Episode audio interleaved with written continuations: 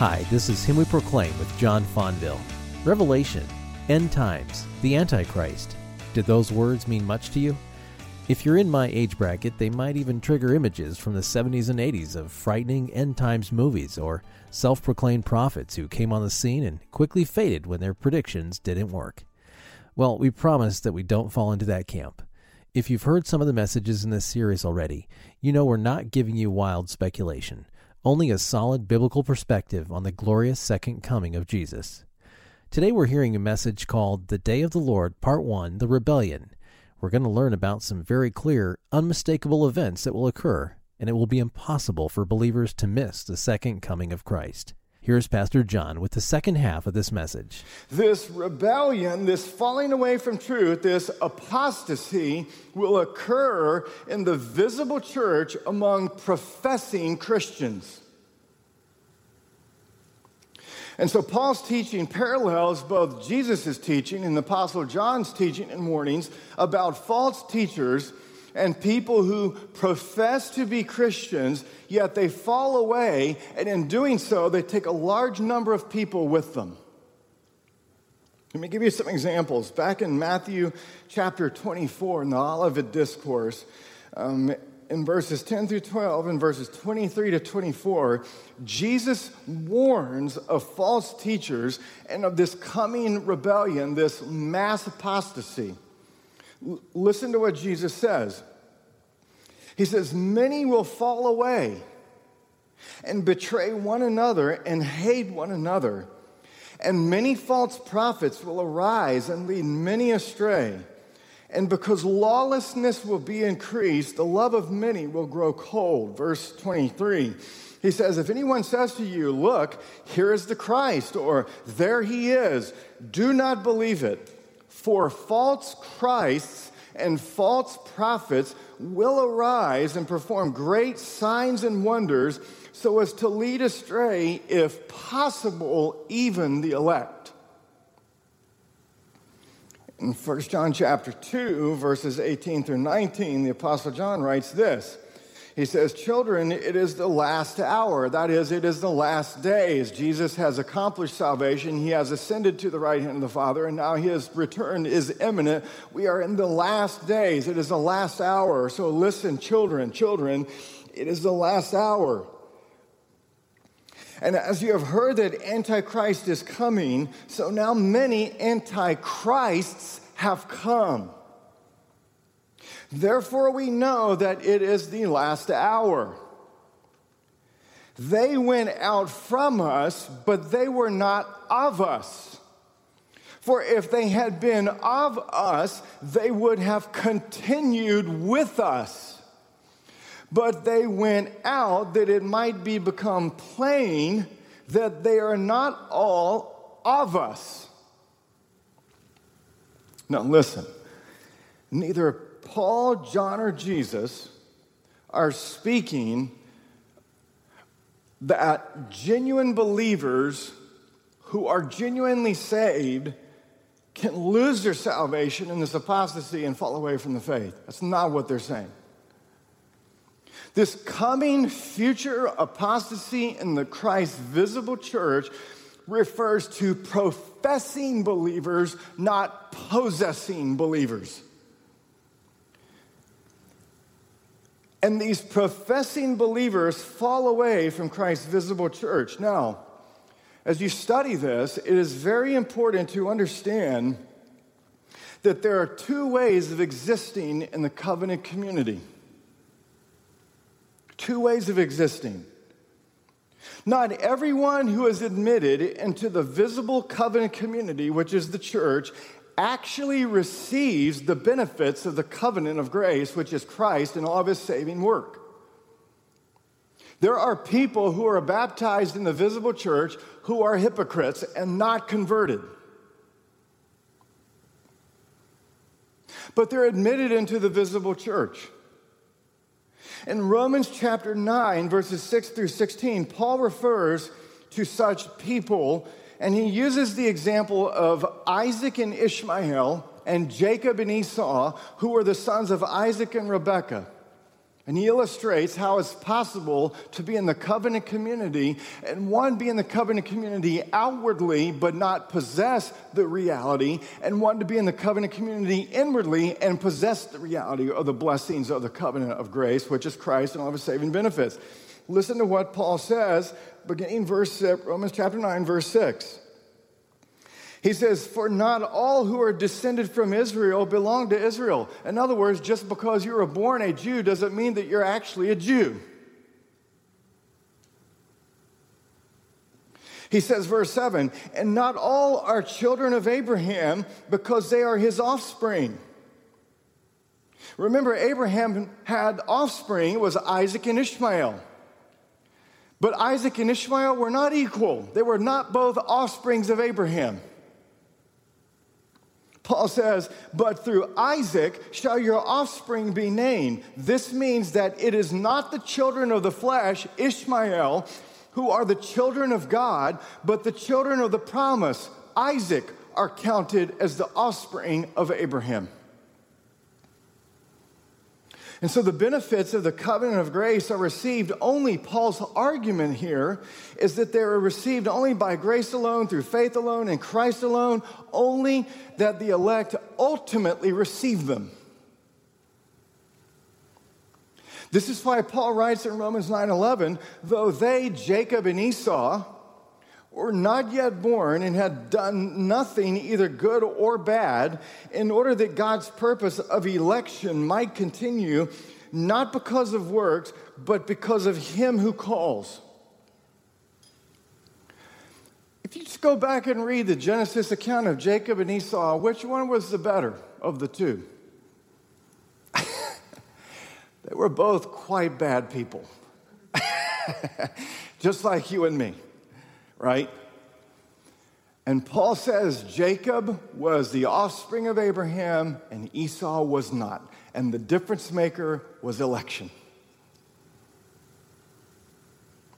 This is why Jesus says in Matthew 24 24, false Christ and false prophets will arise and perform great signs and wonders so as to lead astray, if possible, even the elect. In Matthew chapter 13, in the kingdom parables, in verses 24 through 30, Jesus teaches the parable of the weeds. And in the parable of the weeds, Jesus confirms that the visible church, until Christ returns, will always be a mixed assembly of professing and possessing believers in the visible church. Some are in the covenant of grace outwardly, but do not have the benefits of the covenant of grace. Some are in the covenant of grace inwardly and have received those benefits of the covenant of grace and are true believers. Um, Article uh, 29 of the Belgic Confession rightly recognizes, quote, there are hypocrites who are mixed in the church along with the good, and yet they are not part of the church, although they are outwardly in it, end quote. And so today there are, there are members of the new covenant community who are members outwardly but not inwardly. These folks are in the covenant community like Ishmael and Esau, but they're not internally in it like Isaac and Jacob. And so it is those who are members of this covenant community outwardly, but not inwardly, who ultimately will be led astray and deceived, following the delusions of this man of lawlessness, and will commit apostasy and fall away from the faith. And it will be in mass numbers. And it will happen not outside of the church, it will happen in the church. And so, while there are currently hypocrites and apostates in the visible church, and there are false teachers in the visible church, and there are false antichrists now in the visible church, as we'll come back to and see in a minute, God is restraining them from gaining the upper hand until the appointed time. Now, I want you to look back at chapter 2, verse 3 of Second Thessalonians, and I want you to notice that this great apostasy, it takes place in connection with the revelation of the man of lawlessness. Paul says, Let no one deceive you in any way, for that day will not come unless the rebellion, this apostasy, comes first, and the man of lawlessness is revealed, the son of destruction. And so, Paul's teaching about this great end time apostasy in the visible church is clearly an allusion to Daniel's prophecy in Daniel chapter 11. In Daniel chapter 11, Daniel prophesies of an end time opponent who will come into the world bringing about this large scale compromise of faith within the visible church among God's people. Now, whether this great falling away, this apostasy uh, uh, occurs first and then is followed by the Antichrist, or perhaps more probable, we don't, don't want to speculate, but perhaps more probable, the, the Antichrist coming instigates the apostasy, as you'll see in verses 9 through 12. However, the timing works out, both events are connected, and that's the important part to note. Paul says in verse 3, look at verse 3 very carefully. He says that this end time figure, this man of lawlessness, will be revealed. Now, that's a big clue there because uh, the word revealed is the exact same word that Paul uses for Christ's second coming in Second Thessalonians chapter 1 verse 7 where it says when Christ returns he will be revealed. And so Paul is depicting a scene from verses 4 through 12, he's depicting a scene in which the man of lawlessness will mimic the second coming of Christ. He will be revealed. It will be a revelation. He will appear mimicking Christ's second coming, and he will be deceiving through false professing believers in the visible church, he will deceive these people through the satanically empowered signs and wonders, Paul says, that he'll be given. And so, this, this man of lawlessness, imitating a fake return of Christ, will orchestrate a great end time apostasy rebellion through blasphemous actions, setting himself up to be worshiped as God empowered by satanic power himself. Now, in 1st and 2nd John, John's letters near the end of the, the New Testament, John speaks in both letters um, of various antichrists. And he also speaks of, quote, the spirit of Antichrist that is now already in this world. And the point is, is that while there have been and continue to be false teachers in the church, false professors in the visible church, these false teachers who are anti-Christs, these false professors in the church who are going to be led astray and commit apostasy in the future. All of what is currently in the visible church now will all lead and give way to this final Antichrist. This man of lawlessness, when God's current restraint, 2 Thessalonians 2 7, is lifted. And then, verses 4 through 12, Paul says, all hell literally will break loose. And it will break loose in the church.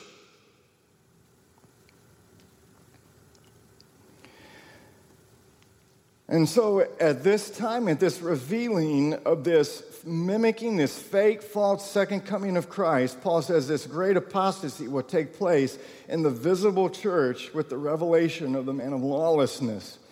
And he will preside over a great end time apostasy in Christ's visible church.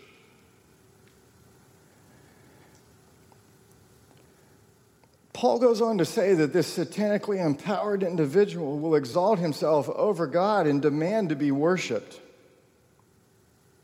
setting himself up in the temple as God. And we'll come back to that next week and I'll identify for you what temple that Paul is talking to. But just a little heads up it's not what dispensation dispensationalists say. He will set himself up in God's temple mimicking the true Christ and demand that everybody worship him and he will lead astray. Look at chapter 2, verse 10. When he does this, he will lead astray, Paul says, those who are perishing because they refuse to love the truth and so be saved. Those are the people who are in the visible covenant community outwardly, but have never truly embraced the love of the truth and been saved. So let's now return back to the main point that Paul is making in connection to this large scale end time rebellion, apostasy by professing believers in the visible church. Paul's point and reasoning is very clear. Since this great final apostasy has not yet taken place, the Thessalonian believers do not need to be alarmed and they can take comfort that the Lord has not already returned. It's a pastoral point. Paul says, don't concern yourself with all these future details. This hasn't happened, so don't be alarmed, don't be shaken, have comfort and hope. Look to Christ now. It always comes back to the gospel, doesn't it? The gospel is always the paramount issue. It's always about the gospel. So, as we reflect on Paul's pastoral words of wisdom and comfort this morning concerning the day of the Lord, uh, there are three lessons that I want you to uh, carefully consider as we finish. And here's the first one. First of all, uh, we need to heed Paul's warning here.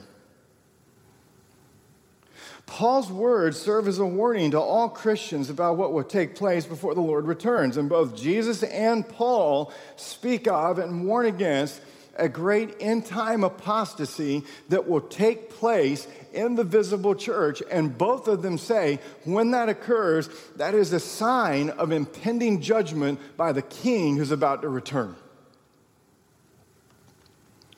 There will be this large scale mass apostasy in the visible church just prior to Christ's return. You see signs of it all the time you don't, that are leading to that. The Scottish Episcopal Church this week rewrote the definition of marriage and apostatized in the faith.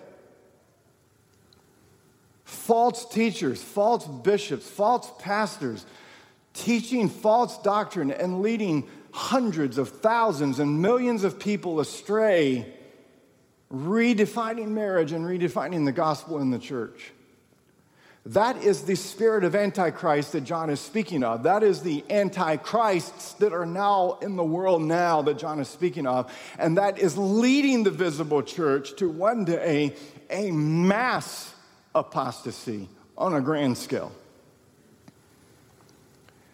And so this mass rebellion will take place in connection with the revelation of the man of lawlessness, who, if possible, Jesus says, would lead astray even the elect, but it is not possible. But Jesus is warning it is going to be so deceptive and so bad that, if possible, it would even take the true believers in the church away too. But it can't, but it's going to be that bad.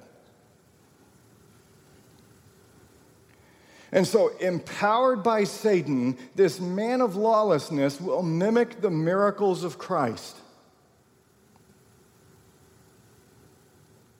He will certify his claim of divinity.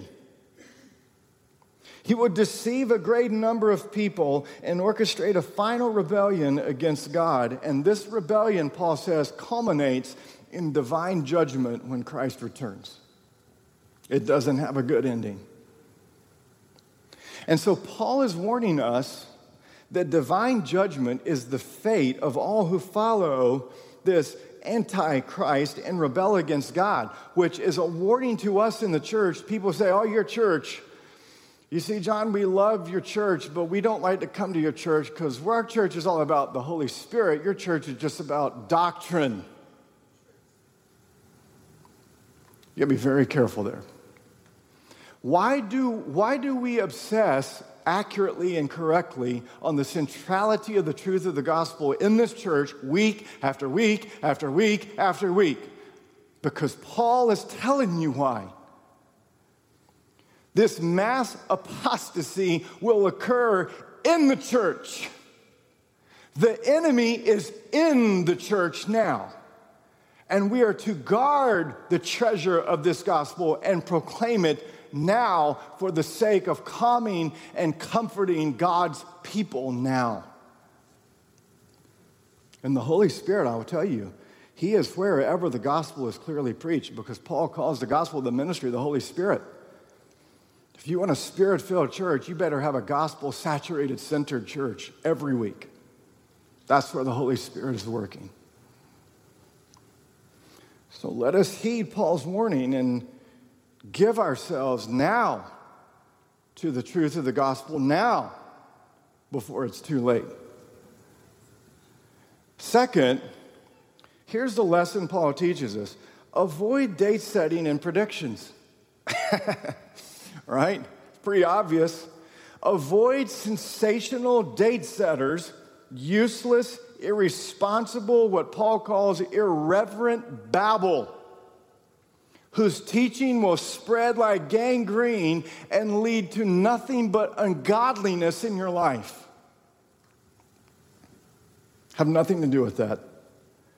Only God knows when these future events will come to pass. And when they do, Paul is assuring the Thessalonian believers, and now he's assuring us 2,000 years later, that when these two events take place, this great apostasy and this revealing of the man of lawlessness, it would be so unmistakably clear to God's people, it would be impossible for God's people to miss the second coming of Christ. You're not going to miss it. And then here's the third point you can have a comfort and you don't have to live with alarm. You can have comfort and you don't have to live with alarm. You can have hope.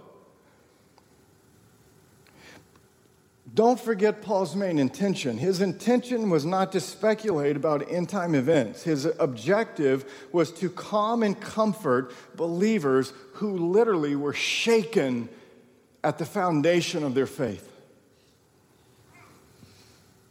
False teachers had come in and shaken the church. Listen carefully.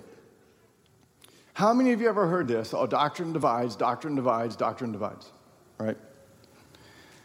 Notice here what divides and destroys the church and believers.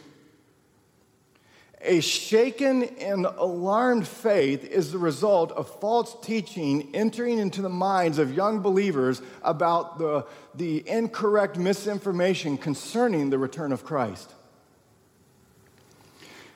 If you want to divide and mess up and ruin a church and believers' faith, just teach them wrong truth about the hope of the gospel, which is the return of Christ. That destroys a believer's faith.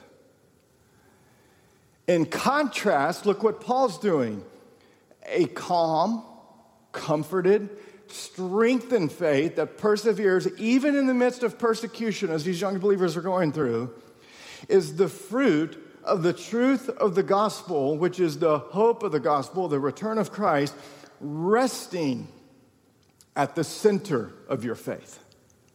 You see that?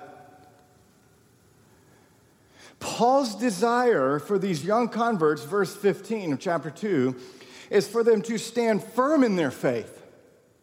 Chapter 2, verse 15 chapter 2, verse 14, and to obtain the glory of our Lord Jesus Christ. We've already seen that in chapter 1, that there will be a mutual glorification when Christ returns, not only of Christ being glorified, but his church being glorified, his church beautified by the Holy Spirit in the complete perfection of their sanctification when Christ returns. And Paul says, I want you to remain firm and steadfast and persevere in your faith. And I want you to obtain the glory of our Lord Jesus Christ.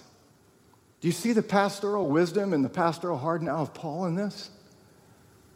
He's feeding them the truth of the gospel, not so that they can say, oh, we know now, we're date setters, right? Sign me up for TBN, the Jim Bakker show.